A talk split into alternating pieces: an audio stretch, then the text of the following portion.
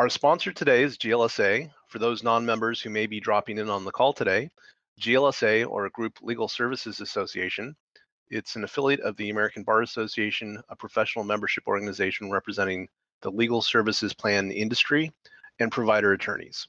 And joining GLSA is just a good way for solos and small firms to increase their business. Check it out at glsaonline.org. Okay, my name is Tom Martin. I'll be your host today. Our teleconference is Agile and Lean Approach, the Agile and Lean Approach to the Practice of Law with John Grant.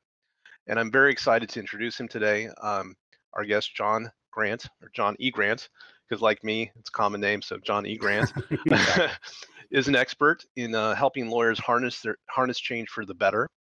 Uh, John is a graduate of Tufts University and Lewis and Clark Law School. He's worked for uh, an assortment of great companies: uh, Microsoft, Meltzer Grant Consulting, as an adjunct instructor with Portland State University. He's also the chair of the Oregon State Bar Innovation Committee. He's currently the founder of uh, Agile Professionals and the co-founder of Start Here HQ uh, and he is an expert in legal process improvement and technology consulting.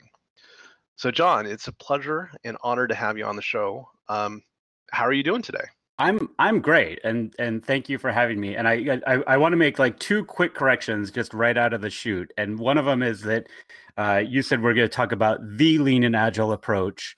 Uh, and I'm always pretty careful to say that I I like to present an agile approach or a lean approach and and for me right and not to get right maybe diving right into the details um you know for for me it's about it's more about mindset um than it is about dogma and i think understanding you know that that agile and lean and design thinking and lean startup um you know all of which are things that i love to talk about that maybe a lot of lawyers haven't heard of or, or don't know that much about.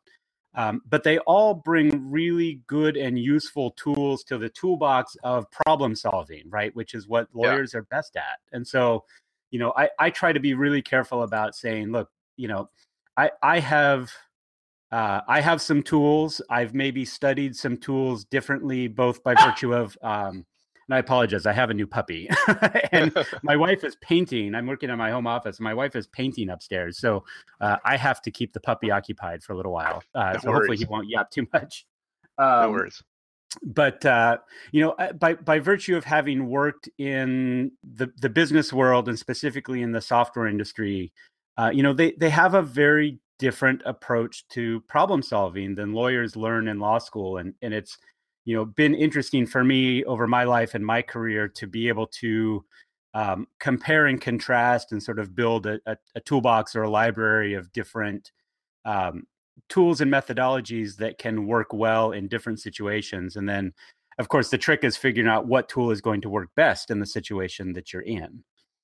Right and i i completely understand thank you for the clarification because i know that um you know sometimes we we we tend to think in categories and box things in but i think the important thing about our conversation today is to keep an open mind and that's exactly what you're providing is you know a new insight as to how to do this um, but before we get into the details uh, How's it? How's it like in Portland? That's where you're located, right? You're oh, it's gorgeous. Of. We're we're we are having what is likely to be our last summer day of the year in Portland. It's supposed to be about 85 and sunny, and then uh, the, the the rain will come, and it won't come permanently, but it will start coming a whole lot more often for the next few months. So um, yeah, we're we're we're enjoying it. It's it's gorgeous here. Yeah, I'm glad to hear that. It sounds a lot like uh, like Vancouver, where I'm calling out of. Right. Um, Yep, we got to hold on to those sunny days while we have them. Yeah, you bet. You yeah, you you're you're very familiar with the the the particular flow of ebb and flow of of activity with the seasons and you know when we've got such sort of rainy extremes. Yep. Um so again, thank you for uh, making time for us this morning. I, I've heard such great things about you and I'd like to get into the details, but first I want to learn a little bit more about you. Um, okay. Like, where did you grow up in Portland?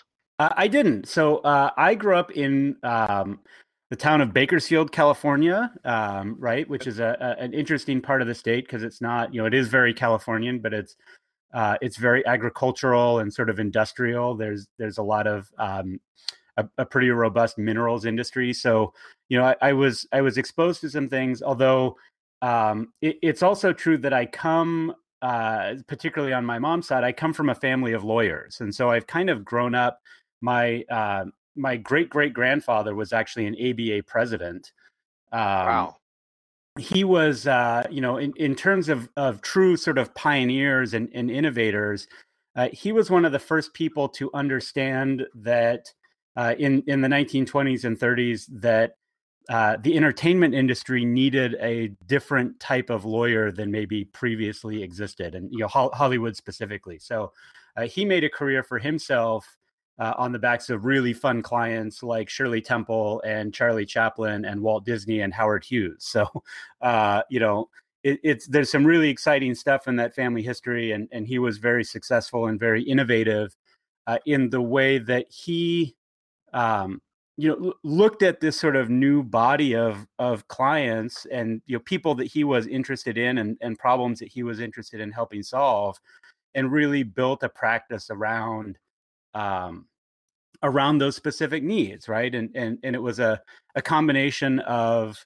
uh, a lot of contracts and and intellectual property licensing and um, you know specific deals around specific ventures, but then also uh, it was a little bit of uh, maybe how to get a quickie divorce in Nevada back in the day, right. and uh, and some other things. So you know the the um, you know al- although um, you know it's uh, uh, I'm fourth generation. There's a lot of sort of lore and experience, and then obviously because he was so successful, he inspired a lot of his progeny and and future generations to pursue a career in the law as well.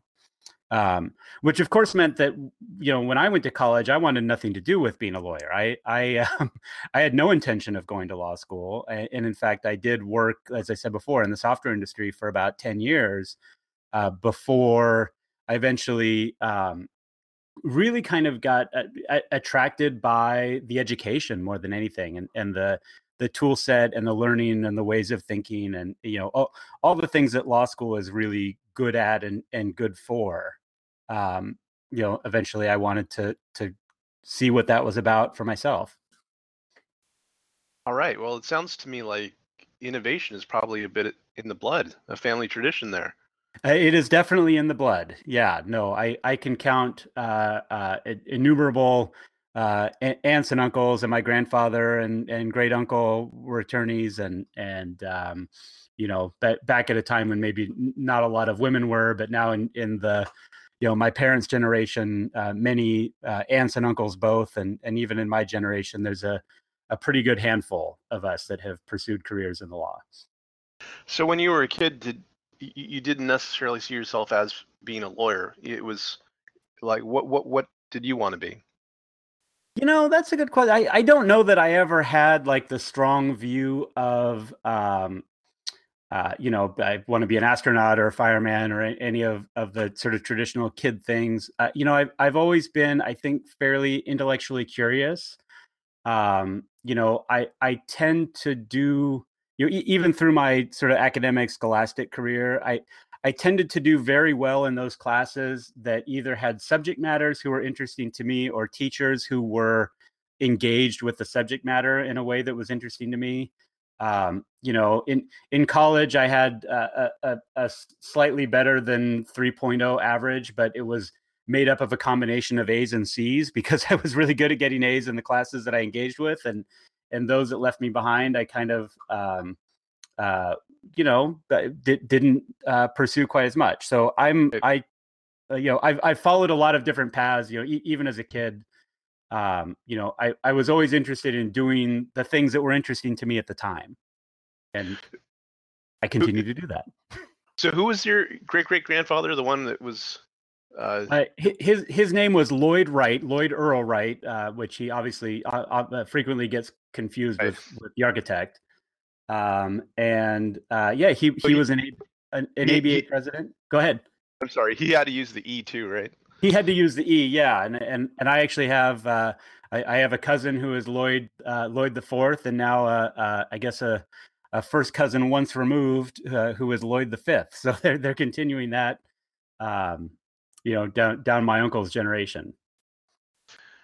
All right. Well, I, I guess one thing maybe to to address is like you don't for for people calling in today to listen to you about, uh, mm-hmm. uh, talk about these new approaches and and and for myself i mean for you this is family tradition but you don't have to have that right you, it doesn't you, you, you to be to get into these ways of thinking about a process that we're going to talk about you don't have to to have mm-hmm. that in the blood right no not at all and you know i mean one of the things that i think about and i i didn't actually know my great grandfather he he passed away when i was very young but um, you know, from what I know of him and, and talking with other members of my family, you know, he wouldn't recognize modern legal practice, right? He was part of a big firm in Los Angeles, or he, you know, he ran a big firm um, in Los Angeles, which meant that they had like eight attorneys, and that was big.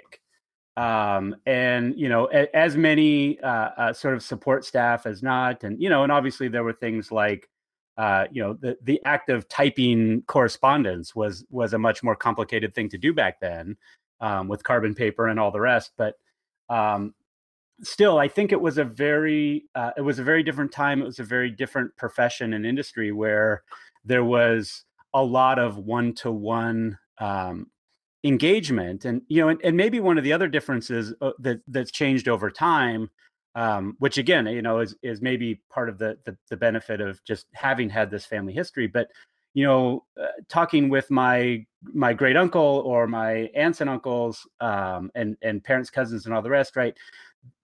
For a large part of their practice, it was very normal um, in society for people to have a person who they thought of as their lawyer, right? And you know, that's my lawyer, in the same vein as that's my doctor or my dentist or um, you know, any other profession. And and I think for the most part, that's a notion that doesn't truly exist in for the majority of society anymore, right? That's that's become a luxury item for only the um, the the uppermost reaches of society, and and um, it's interesting how the practice has evolved um, to sort of support those people more, maybe more so, and it, it's part of what excites me so much about group legal and and you know the the great work and important work that's going on um, i think at that level of of practice and the the types of innovations that are possible is that it allows people to have an everyday connection with lawyers again which is something that i think we're really have been lacking in society yeah i think that's a real interesting point about the change um, change in the air right now uh, in the legal industry is that it is it is towards reestablishing that um, that relationship. And um, so, in terms of of you know the innovation that's in the air and you know the, the this approach um, that you're um, making lawyers aware of. And yeah. you know, we we you know, I used the term lean and agile before, but if you can tell me a little bit about what it is that that you do. Yeah. So, you know, at, at their core, I would say they are, uh, you know, lean, lean and agile both are problem solving methodologies, right? And as lawyers, we are taught um, a, a couple of sets of, of problem solving methodologies, right? IRAC is a problem solving sort of framework, at least. Um, you know, the, the, um, the Socratic method is a is a teaching methodology, at least. Um, and and i think you know the specific set of tools that we use in uh, learning the law and how to apply the law uh, things like adherence to precedent and stare decisis right? Th- those are problem solving methodologies. You you analyze a problem and then you look to the past and you see how those sorts of problems have been solved before um, or if you don't know exactly how that problem's been solved before then you try to make an argument for the you know the the, the next best um, analog or or you know closest thing to it. Um, and that's a very useful problem solving methodology when your goal is stability and the stability of society. But when your goal is to sort of be innovative right to innovate either in terms of business model or perhaps product development or gaining market shares, um, looking to the past doesn't give you any sort of an advantage in, in that area. And so, you know, starting um, you know, to, to get a little bit into the specifics, and I'll try not to go too deep because it's, uh, you know, uh, there's lots of places you can look to sort of study up. But but lean uh, lean specifically uh, comes from lean manufacturing, uh, which uh, ultimately comes from Toyota. Um, there are, are, elements of it that go that go back even further. Um, but the the the basic story, as I understand it, and the the genesis of what Toyota considers to be the Toyota production system, but the rest of the world calls lean, um, is that in post-war Japan, uh, in the the 40s and 50s, industry was basically decimated, right? I mean, the, the the whole country was in very tough shape, and so whereas in the United States we had, say, automotive manufacturing that was very much built on the Henry Ford assembly line um, as reinforced by the nearly limitless demand for manufacturing that the war brought on, uh, we were very good at producing the same thing over and over and over again. Um, Toyota didn't have that luxury because there wasn't demand for any one of the same things. And so Toyota had to be able to build um, sort of different types of products for different customers um, in a way that was still uh, efficient enough that they could compete in the marketplace. And what, uh, and again, my my understanding of it, the the thing that's I guess most interesting to me about lean is that they ultimately came to understand that efficiency itself is sort of a terrible goal. And the the way that I sometimes describe it is that uh, you know imagine the world again you know be, be back in my great grandfather's days or even before right the uh, a, a, world before the electric drill right and and craftspeople had to make uh, holes in things in order to build furniture or or houses or other things uh, using a manual drill. And um, someone who was skilled in how to build furniture and how to uh, to, to do the things that they're doing, when the electric drill came along, they were able to be far more efficient at that particular piece of the process right? So you put you, you put that tool in the hand of someone who knows what they're doing and you can build more good things um, more frequently. But if you put an electric drill in the hands of a novice or or someone who doesn't know what they're doing all they do is put more holes in more things more quickly. Right. And, and so, you know, what what Toyota came to understand is that the actual what what most of us think of efficiency, right? If we set out to simply improve a small piece of the process, um, we actually could wind up doing more harm than good. And so, the the Toyota the the ultimate definition of efficiency from Toyota's standpoint had to do more with quality than it did with speed. And so what what Toyota and, and other you know many many lean manufacturers since then have come to learn is that uh, well, it, and, and I'll frame this in, in terms of the problem, right? So one of the problems with General Motors and Chrysler and Ford and, and all the American car makers back in the post-war era is that they were really good at rolling things off the assembly line but if there was something wrong with one of their processes, right? If a particular wiring harness didn't line up right, or a you know a, a, nut got cross threaded or whatever, by virtue of the assembly line, that flaw would also get perpetuated in every machine that they built and every car that rolled off the, the line. And um, the original in, in your the original response was well we'll just have a fleet of mechanics at the end of the assembly line and we'll we'll fix these things as they come off because uh, what we can't stop the assembly line that's that would be too inefficient. Um, and then eventually they stopped doing even that or at least didn't do it as much which gave rise to you know the, the lemon laws of the, of the 60s and 70s but that's another story.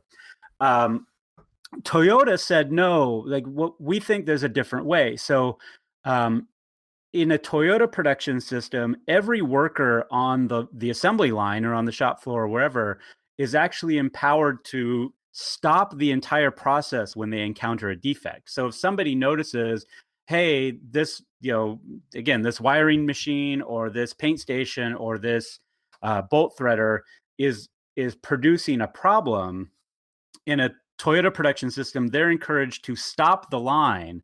And instead of, you know, as you might imagine in a traditional uh, manufacturing plant, like instead of management freaking out about, oh my gosh, we're losing all this efficiency, in a Toyota production system, that's celebrated because they, oh, there we we get to now eliminate a flaw, and we will bring our best people to the floor, um, right at that moment to try to solve this problem and fix that defect now so that it never gets perpetuated through the machine again.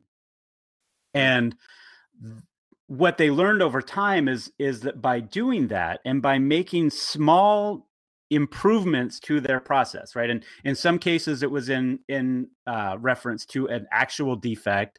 Uh, in after they sort of got really good at eliminating defects it became more in the context of finding opportunity. Oh you know uh, again maybe uh, this uh, particular you know bolt uh, assembly or you know wiring assembly um, it doesn't have a problem anymore but we could be doing it more quickly. And so let's actually spend some time and effort and investment in understanding enough about the system so that again over time number one by eliminating defects and then number two by by very slowly but intentionally improving things along the way they got far more efficient than their american counterparts at the time.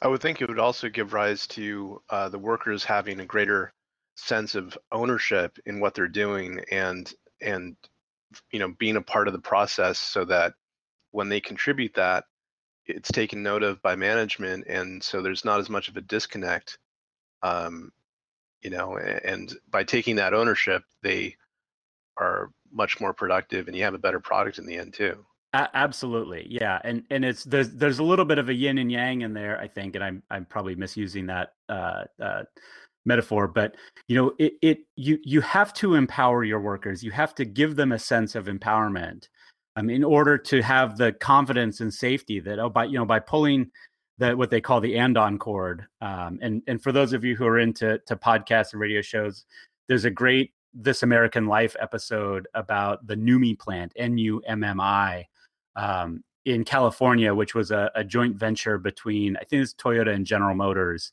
uh, and how it was sort of General Motors' first foray. They basically invited Toyota into this joint venture to fix their most problematic plant. And the the the story of This American Life does a great job of the storytelling. Mm-hmm. Um, and, and it's just very interesting to hear all of the problems that existed and how the Toyota uh, management was able to use their principles behind again what they think of as a Toyota production system um, to not overnight, right? And and and that's part of it, right? The the in effect the the term that they use uh, at Toyota is kaizen, and it, as best as I understand it, the translation for kaizen is continuous incremental improvement. Mm-hmm. Um, and and I sometimes talk about it, you know, in working with lawyers uh, and, and, other business people. It's um, it's a little bit like the difference between um, betting on uh, the entire stock market, investing in an index fund, and investing on individual stocks. Um, right? You might have a great big bang return if you can spot the next big thing and, and make an investment in your process improvement.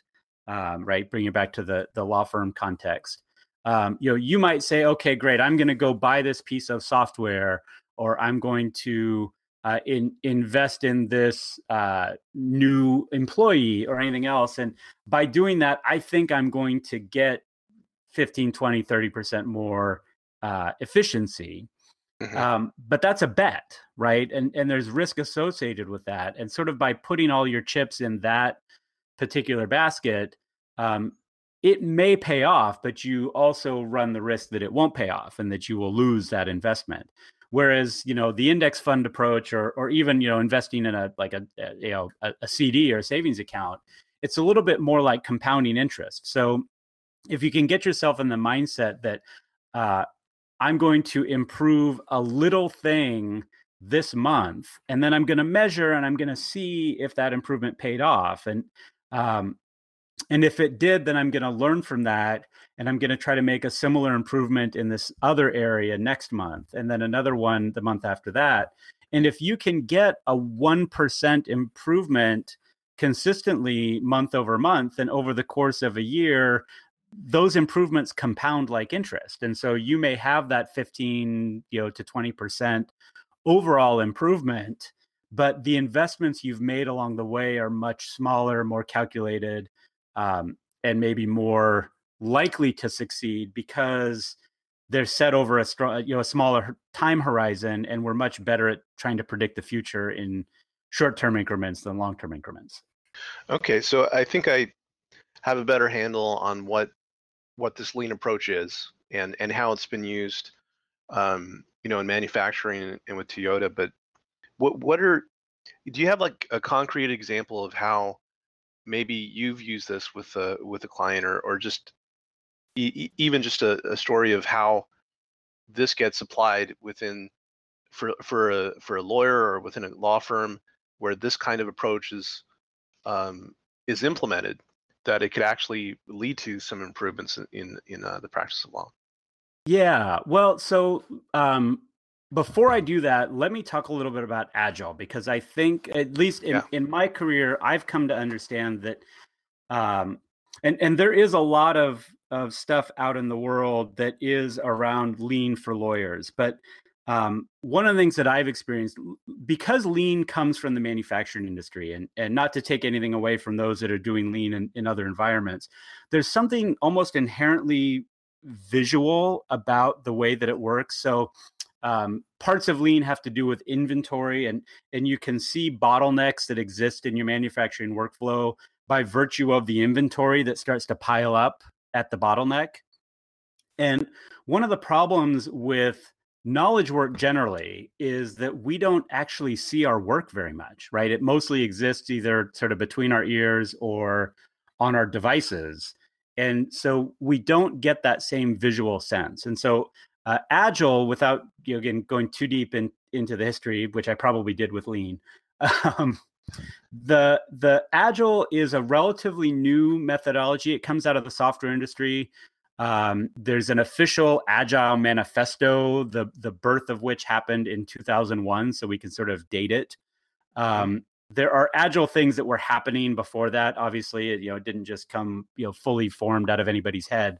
Um, but really, that that agile manifesto, and you can visit it at agilemanifesto.org, by the way. And I, I won't go into the specific pieces of it, but um, the the pieces of the agile manifesto or the the agile approach in general um, first and foremost was about taking some of the learnings from lean around smaller horizons and you know software at the time again this is you know the, through the 80s and 90s had very much a, a long form planning methodology where you know you didn't have a new instance of Windows every year, right? Or Microsoft mm. Word or QuickBooks or whatever, right? It might have taken two or three years for a new version of a big a big piece of software to come out.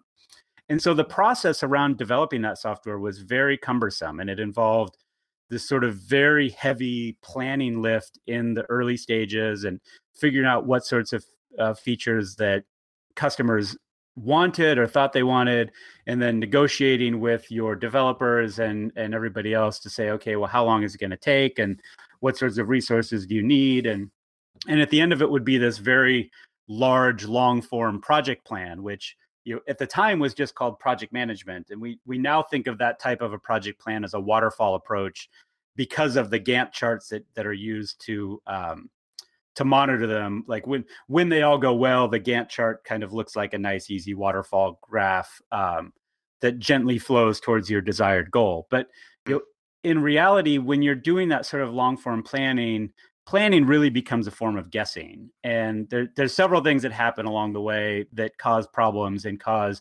deadlines to shift or scope to creep or assumptions that were made about what a customer wanted in 1995 were actually far different from what the customer actually wanted in 1998.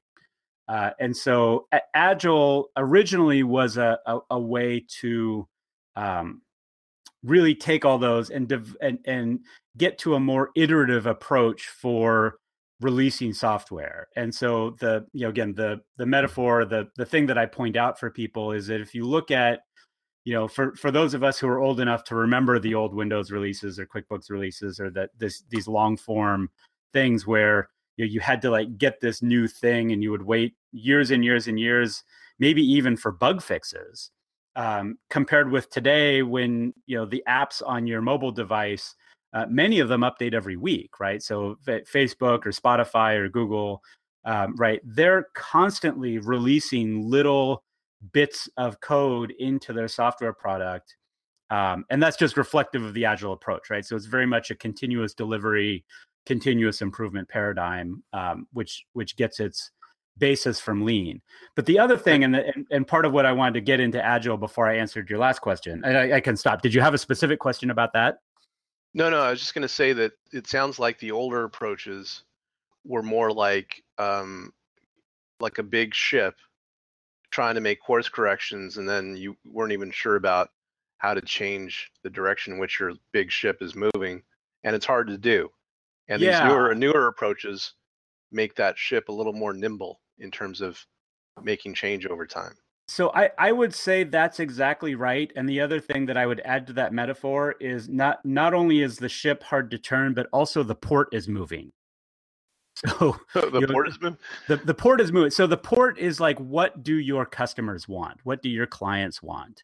Oh. And the right. So when you're trying to steer a product or a service towards delivering value for your customers, and, and at the end of the day, right, that is the goal of all of these methodologies is to deliver maximum value to your customer, right? And and I will use customer instead of client. Um, although for legal they're often interchangeable. I I can I can get into the nuance between the difference, but we won't we won't do that now. Yeah. Um, right. So it's all about delivering value to the customer, and then of course capturing some portion of that value back for yourself in terms of profit, right? And that's that's the fundamental equation for any successful business. Um, eh, but in this day and age, in part because of what people have come to expect due to the rapid speed of technology change and adoption and and the dissemination of information and all the rest right? It's really challenging like what a customer wanted last year may be substantially different from what they want this year. And so you know, the the agile approach is much better suited to um, through these quick releases getting to where the customer is rather than getting to where you originally planned to be because those aren't the same thing right so we're in the legal industry more like more still like the big ship that's hard to turn and not the the more agile or eh, you know well ship and, that, and, yeah but, and but and well, and here's why. Because let me let me let me comment on that, and then I'll let you finish. Sorry, I don't mean to overtalk and and not finish. But because this problem solving methodology that we're taught in law school is very based on tradition and precedent, and you know, basically respecting those things that have already been decided. That's a really like that. That's a feature when you're talking about stability in the rule of law and and stability in society but as a business approach it's really dangerous and the the problem or one of the problems that i have have come to believe exists is that because that's the only problem solving methodology that many lawyers ever learn right especially, those that sort of go straight through from k to jd um, they they um, try to apply that problem solving methodology to the wrong sets of problems. So business problems, uh, the the stare decisis adherence to precedent is a uh, kind of a terrible way to manage a business, right? I mean, there there are elements of it that can hold true for a while, um, but eventually it's going to break down, right? Eventually, someone is going to innovate you out of that business if all you ever do is what you've always done. Mm-hmm. Uh, and so I think getting to that th- this more agile approach and understanding, you know, and again, part of sort of my personal mission is bringing awareness and education and experience with these different sorts of problem solving methodologies to lawyers, but not in their capacity as lawyers, attorneys for their clients, in their capacity as business people trying to basically meet the needs of their customers. And I think mm. the problem solving tool set that you need for the latter is different than the the sort of tool set that you need for the former.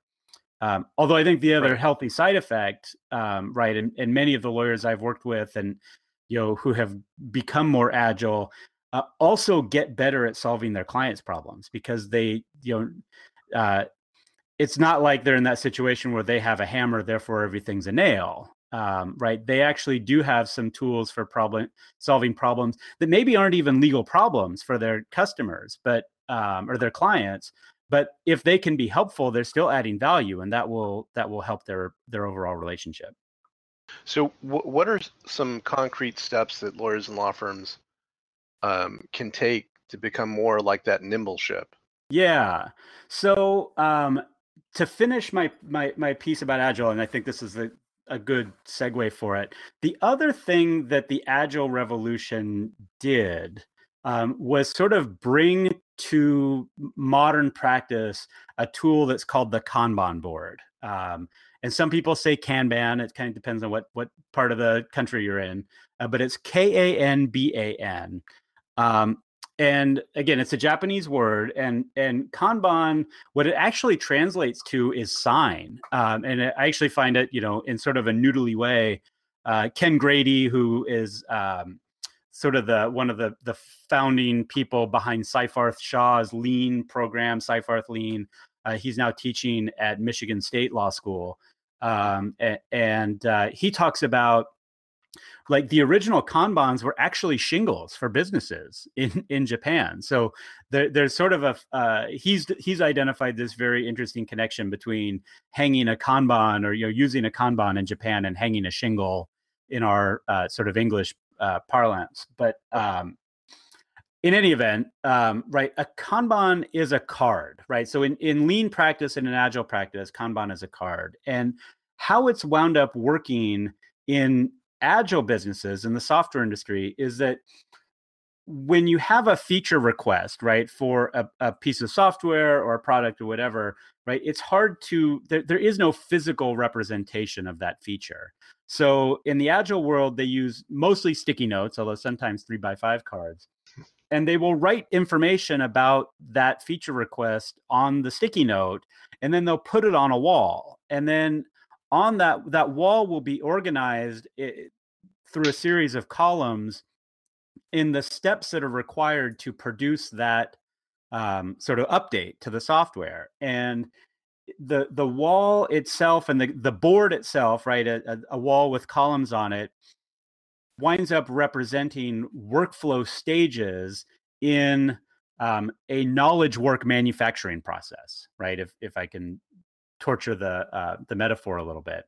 And the cards themselves, the sticky notes or the three by five cards, represent the actual work orders, the work requests from clients. And once you have the work requests uh, visible and in the context of a board that's visible, all of a sudden you're in a situation where you can see your overall process and also the work that's in that process even though it's knowledge work right? And and the card is it's a representation of the work right? It's not the work itself but it's it's sort of um, you know i compare it to a legal fiction right? It's a, it's a fiction that works. And what winds up happening when you can take a step back and actually see your work visibly and visually then your ability to process that work starts uh, being able to harness all sorts of different neural pathways that we associate with vision, you know, human pathways that we associate with vision, as opposed to sort of uh, the text-based um, uh, uh, processing that lawyers are are more comfortable with, they're more used to. Mm-hmm. And so, getting to your question about what what can lawyers do um, to start to harness these tools, uh, the thing that I usually recommend is you can build a very basic Kanban board um, as early as today or maybe tomorrow morning to help manage your personal day to day workload uh, in a way that I argue uh, and, and I, I, usually see. Um, and again, these these are um, I don't try to force this on anybody, right? So I'm I'm I'm offering tools that maybe people aren't aware of. But I think that the Kanban board is far superior to the to-do list or the checklist as far as keeping track of your tasks on a day-to-day basis. And so, um, is, is, there like a piece of software or something where you could try it out? um, yeah. So uh, the answer is yes, and and and um, the number of pieces of software is um, growing probably by the day, and um, while I like some of them better than others, and I and I'll name a few of them in a minute. Um, the thing that I would encourage everybody to do is build a board on your actual wall with sticky notes or three by five cards or something before you go try to build it into software. Um, and there are several reasons for that. So, um, number one, it's it's faster and cheaper. Even though there is free software out there that will do this, um, it still is. Uh, you th- there's no learning curve. Everyone knows how to use a, a pen and a sticky note. Um, and so, even with the simplest free software, there still is a learning curve to get yourself up and running. Um, number two, if you're drawing lines on a whiteboard, and you know this is a, a, another one of my sort of um, I was going to say pet peeves, but maybe it's more, one one of my missions is is that I think every lawyer in the world should have at least a three foot by five foot whiteboard in their office. Um, I, personally, I think four foot four feet by six is better. Um, you know, we've got plenty of things on our walls that may or may not help us um, do do work for our clients or manage things, but um, the dearth of whiteboards in the legal industry relative to the rest of the business world is is sort of shocking to me. Yeah. Um, but even if you don't have a whiteboard, you actually don't need one. So sticky notes will stick to most walls. It kind of depends on how much orange peel you have or whether you have textured wallpaper. You might need some uh, scotch tape to help them stick. Um, but you can very easily draw a, a, you know either some lines or you don't even need physical lines but blue painter's tape is great and re- relatively inexpensive um, you can create a, a very simple kanban board in less than five minutes and, and, um, and just to be clear, Kanban it's spelled K A N B A N, right? Yes, that's right. Um, and so you know in building the board so so let me describe a basic board right and, and i'll talk a little bit about the difference between a board and a to-do list um, so a, a, typical to-do list is binary right there it is a list of all the things that you know you need to do um, and then when you've actually finished one of those things, you can either check the box or scratch it off your list and it becomes done. But what a to do list doesn't capture is those things that you've started to work on but haven't yet finished.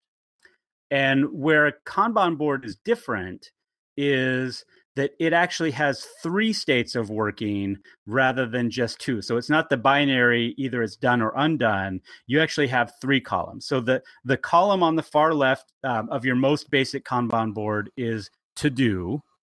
Uh, the next column in the middle is doing. So these are the things that are actually in flight. And then your final column on the board is done.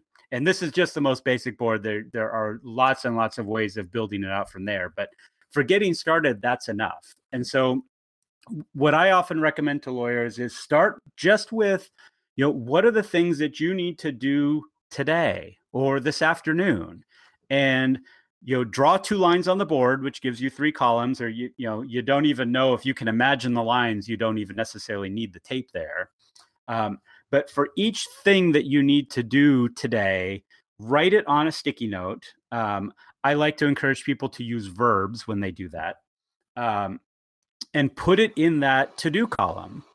And then as you go through your day and you're actually working on things you move your to do items into doing. And then here's one of the one of the tricks and part of what helps it work so well is you try really hard to only have one thing in your doing column at once Mm. And the the reason behind that, right, and and at risk of going on a a, a further tangent, um, there's a lot of brain science, and you may have seen, you know, uh, uh, multitasking is being largely debunked uh, as a successful methodology for productivity.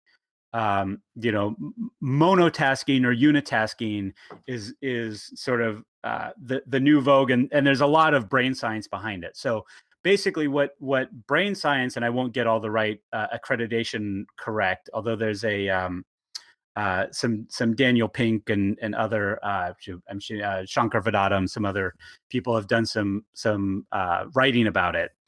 Um, but the brain science is clear that we don't actually, you know, it, unless it is doing a very simple task um, that is almost autonomous, right? So we can walk and chew gum, we can walk and talk, but we can't actually carry more than one complex thing in our head at a time. And so what's actually happening happening is your brain is engaging in sort of a rapid switching back and forth between the two. Uh, and that switching actually switching between the two actually takes up more sort of energy and attention and time than just working on a single thing does. And in fact, um, uh, the Daniel Kahneman book, Thinking Fast and Slow, is one of the ones, and um, you know he he won a Nobel Prize for his research in this area. And one of the studies that that Kahneman did, as I understand it, is uh, just going for having a grad student go for a walk around campus with um, you know an undergrad and have a regular conversation as they're walking and then at some point the graduate student would spring a complex problem on his you know companion and um, almost inevitably when they had to pers- you know sort of think about that complex problem the undergraduate student would stop walking. So they wouldn't even really walk and think at the same time.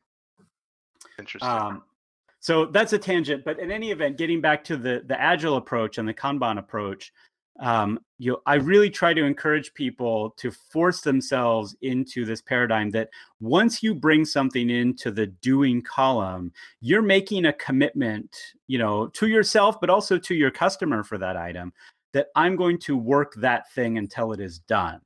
And if you sort of tell yourself, I'm not allowed to bring another thing out of to do into doing until I free up space, until I give, you know, give myself the capacity to actually do that work. Um, then this sort of very interesting thing happens and and one of the if, if you read up on the kanban methodology one of the sort of uh, uh, original thinkers behind the the kanban method uh, uses the phrase start less to finish more and what winds up happening is that by unitasking or, or monotasking, you will finish that one thing much more quickly than you would have had you tried to juggle it as part of many different tasks. Uh, and then the same is true for the next thing, and the same is true for the next thing. And what people find is that uh, if they can hold themselves to that monotasking, which is it's an impossible ideal, right? I mean, we we have too many things competing for our time and attention to ever truly achieve it um, most of the time. But if we work towards that ideal, uh, what we'll find is that we're better at delivering things more quickly um, and meeting our commitments more often. Um, and ultimately, we'll be more productive through our day.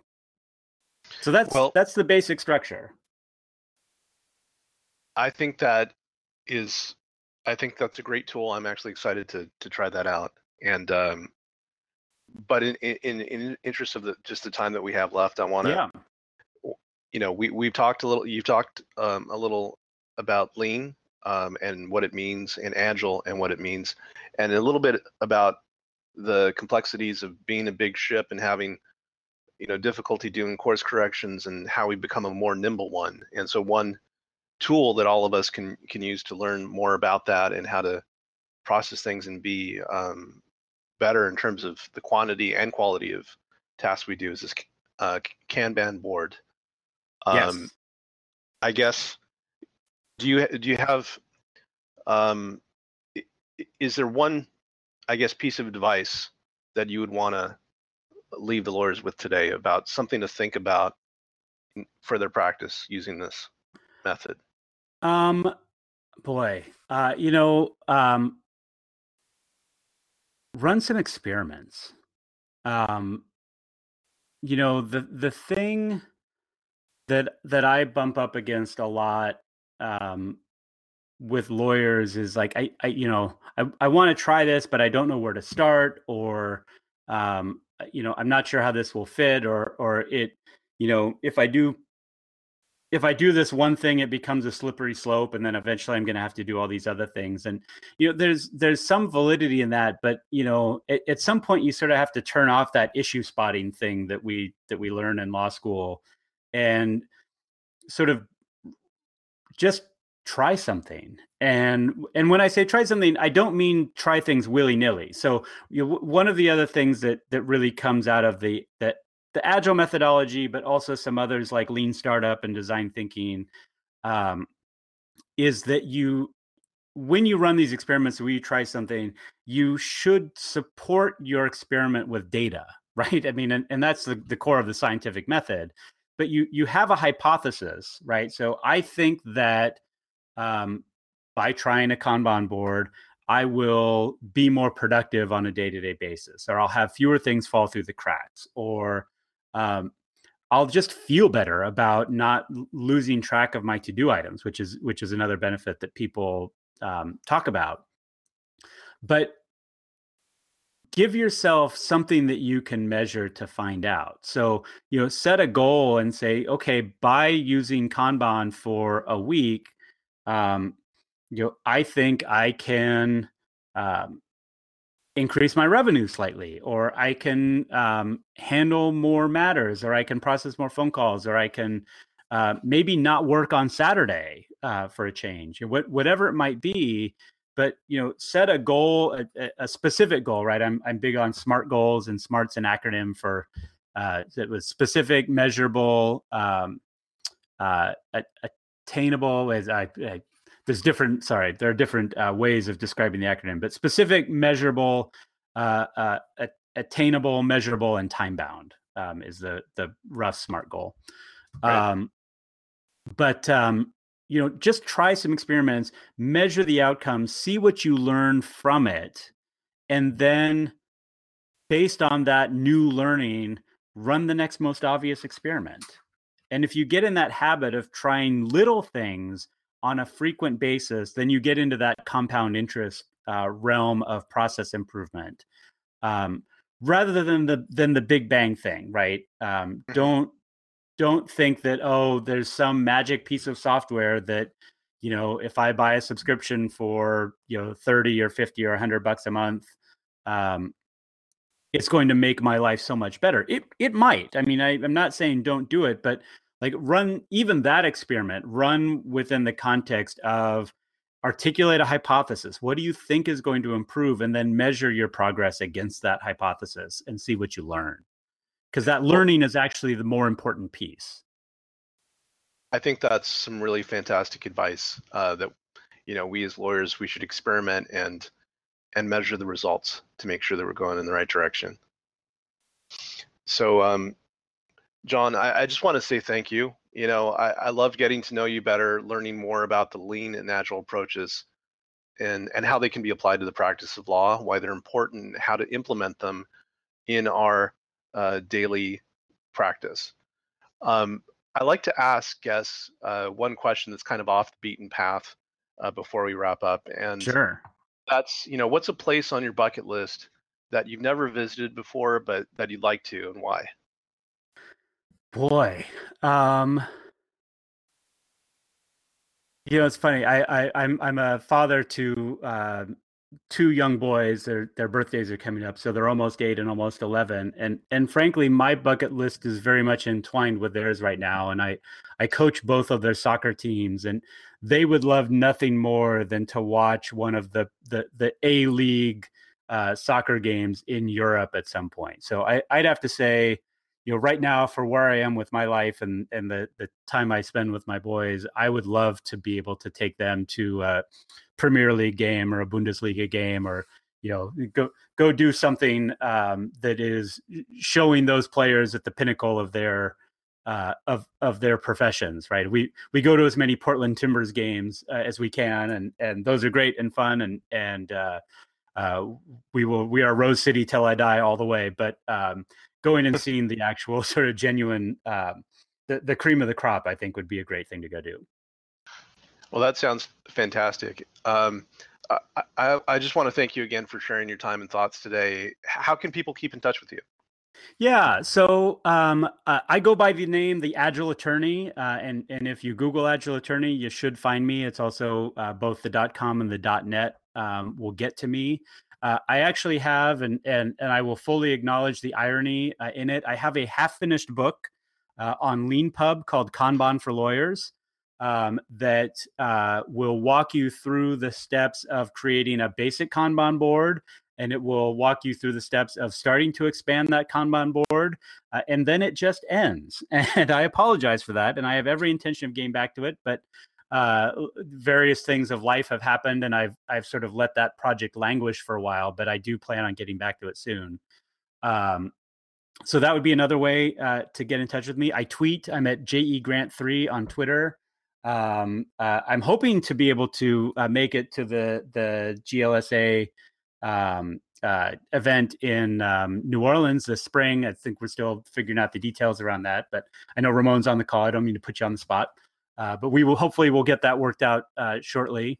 Um, yeah, so th- those are the best ways. Um, I do want to say just one thing about GLSA, and and I think uh, you mentioned that I that I chair the Futures Task Force of the Oregon Bar, and and um, the the point of that or the purpose of that task task force is very much built around access to justice and access to legal services, and a lot of my personal passion comes from figuring out ways to scale the good work that we do to be able to help more people in a way that makes good business sense for us as well. And I think the work that you know lawyers who are doing group legal type work um, are really on the front lines of that. So I love talking about this stuff. Um, if you go to uh, the Agile Attorney website, there's ways to get in touch with me. Uh, I would love to just have a conversation with anyone about their practice. What are the struggles you're having? um, and you know eventually yes i do do some paid coaching and consulting around it but um, but the first call is definitely free and i just love learning and, and talking to people that are on the ground solving the legal problems of real people day in and day out so please call me well thank you john and thank you for that invitation to our membership i'm sure they appreciate it and i want to thank you again for being my guest today and for everyone who's called in um, Thank you all for attending our teleconference, The Agile and Lean Approach to the Practice, practice of Law with John E. Grant. Um, again, this is Tom Martin. I want to again thank GLSA for sponsoring. Remember, joining GLSA is just a good way for solos and small firms to increase their business. And you can check us out at glsaonline.org. Thanks again, John. Thank you. Thanks for having me. This was fun. All right. We'll see you next month, everyone. Bye.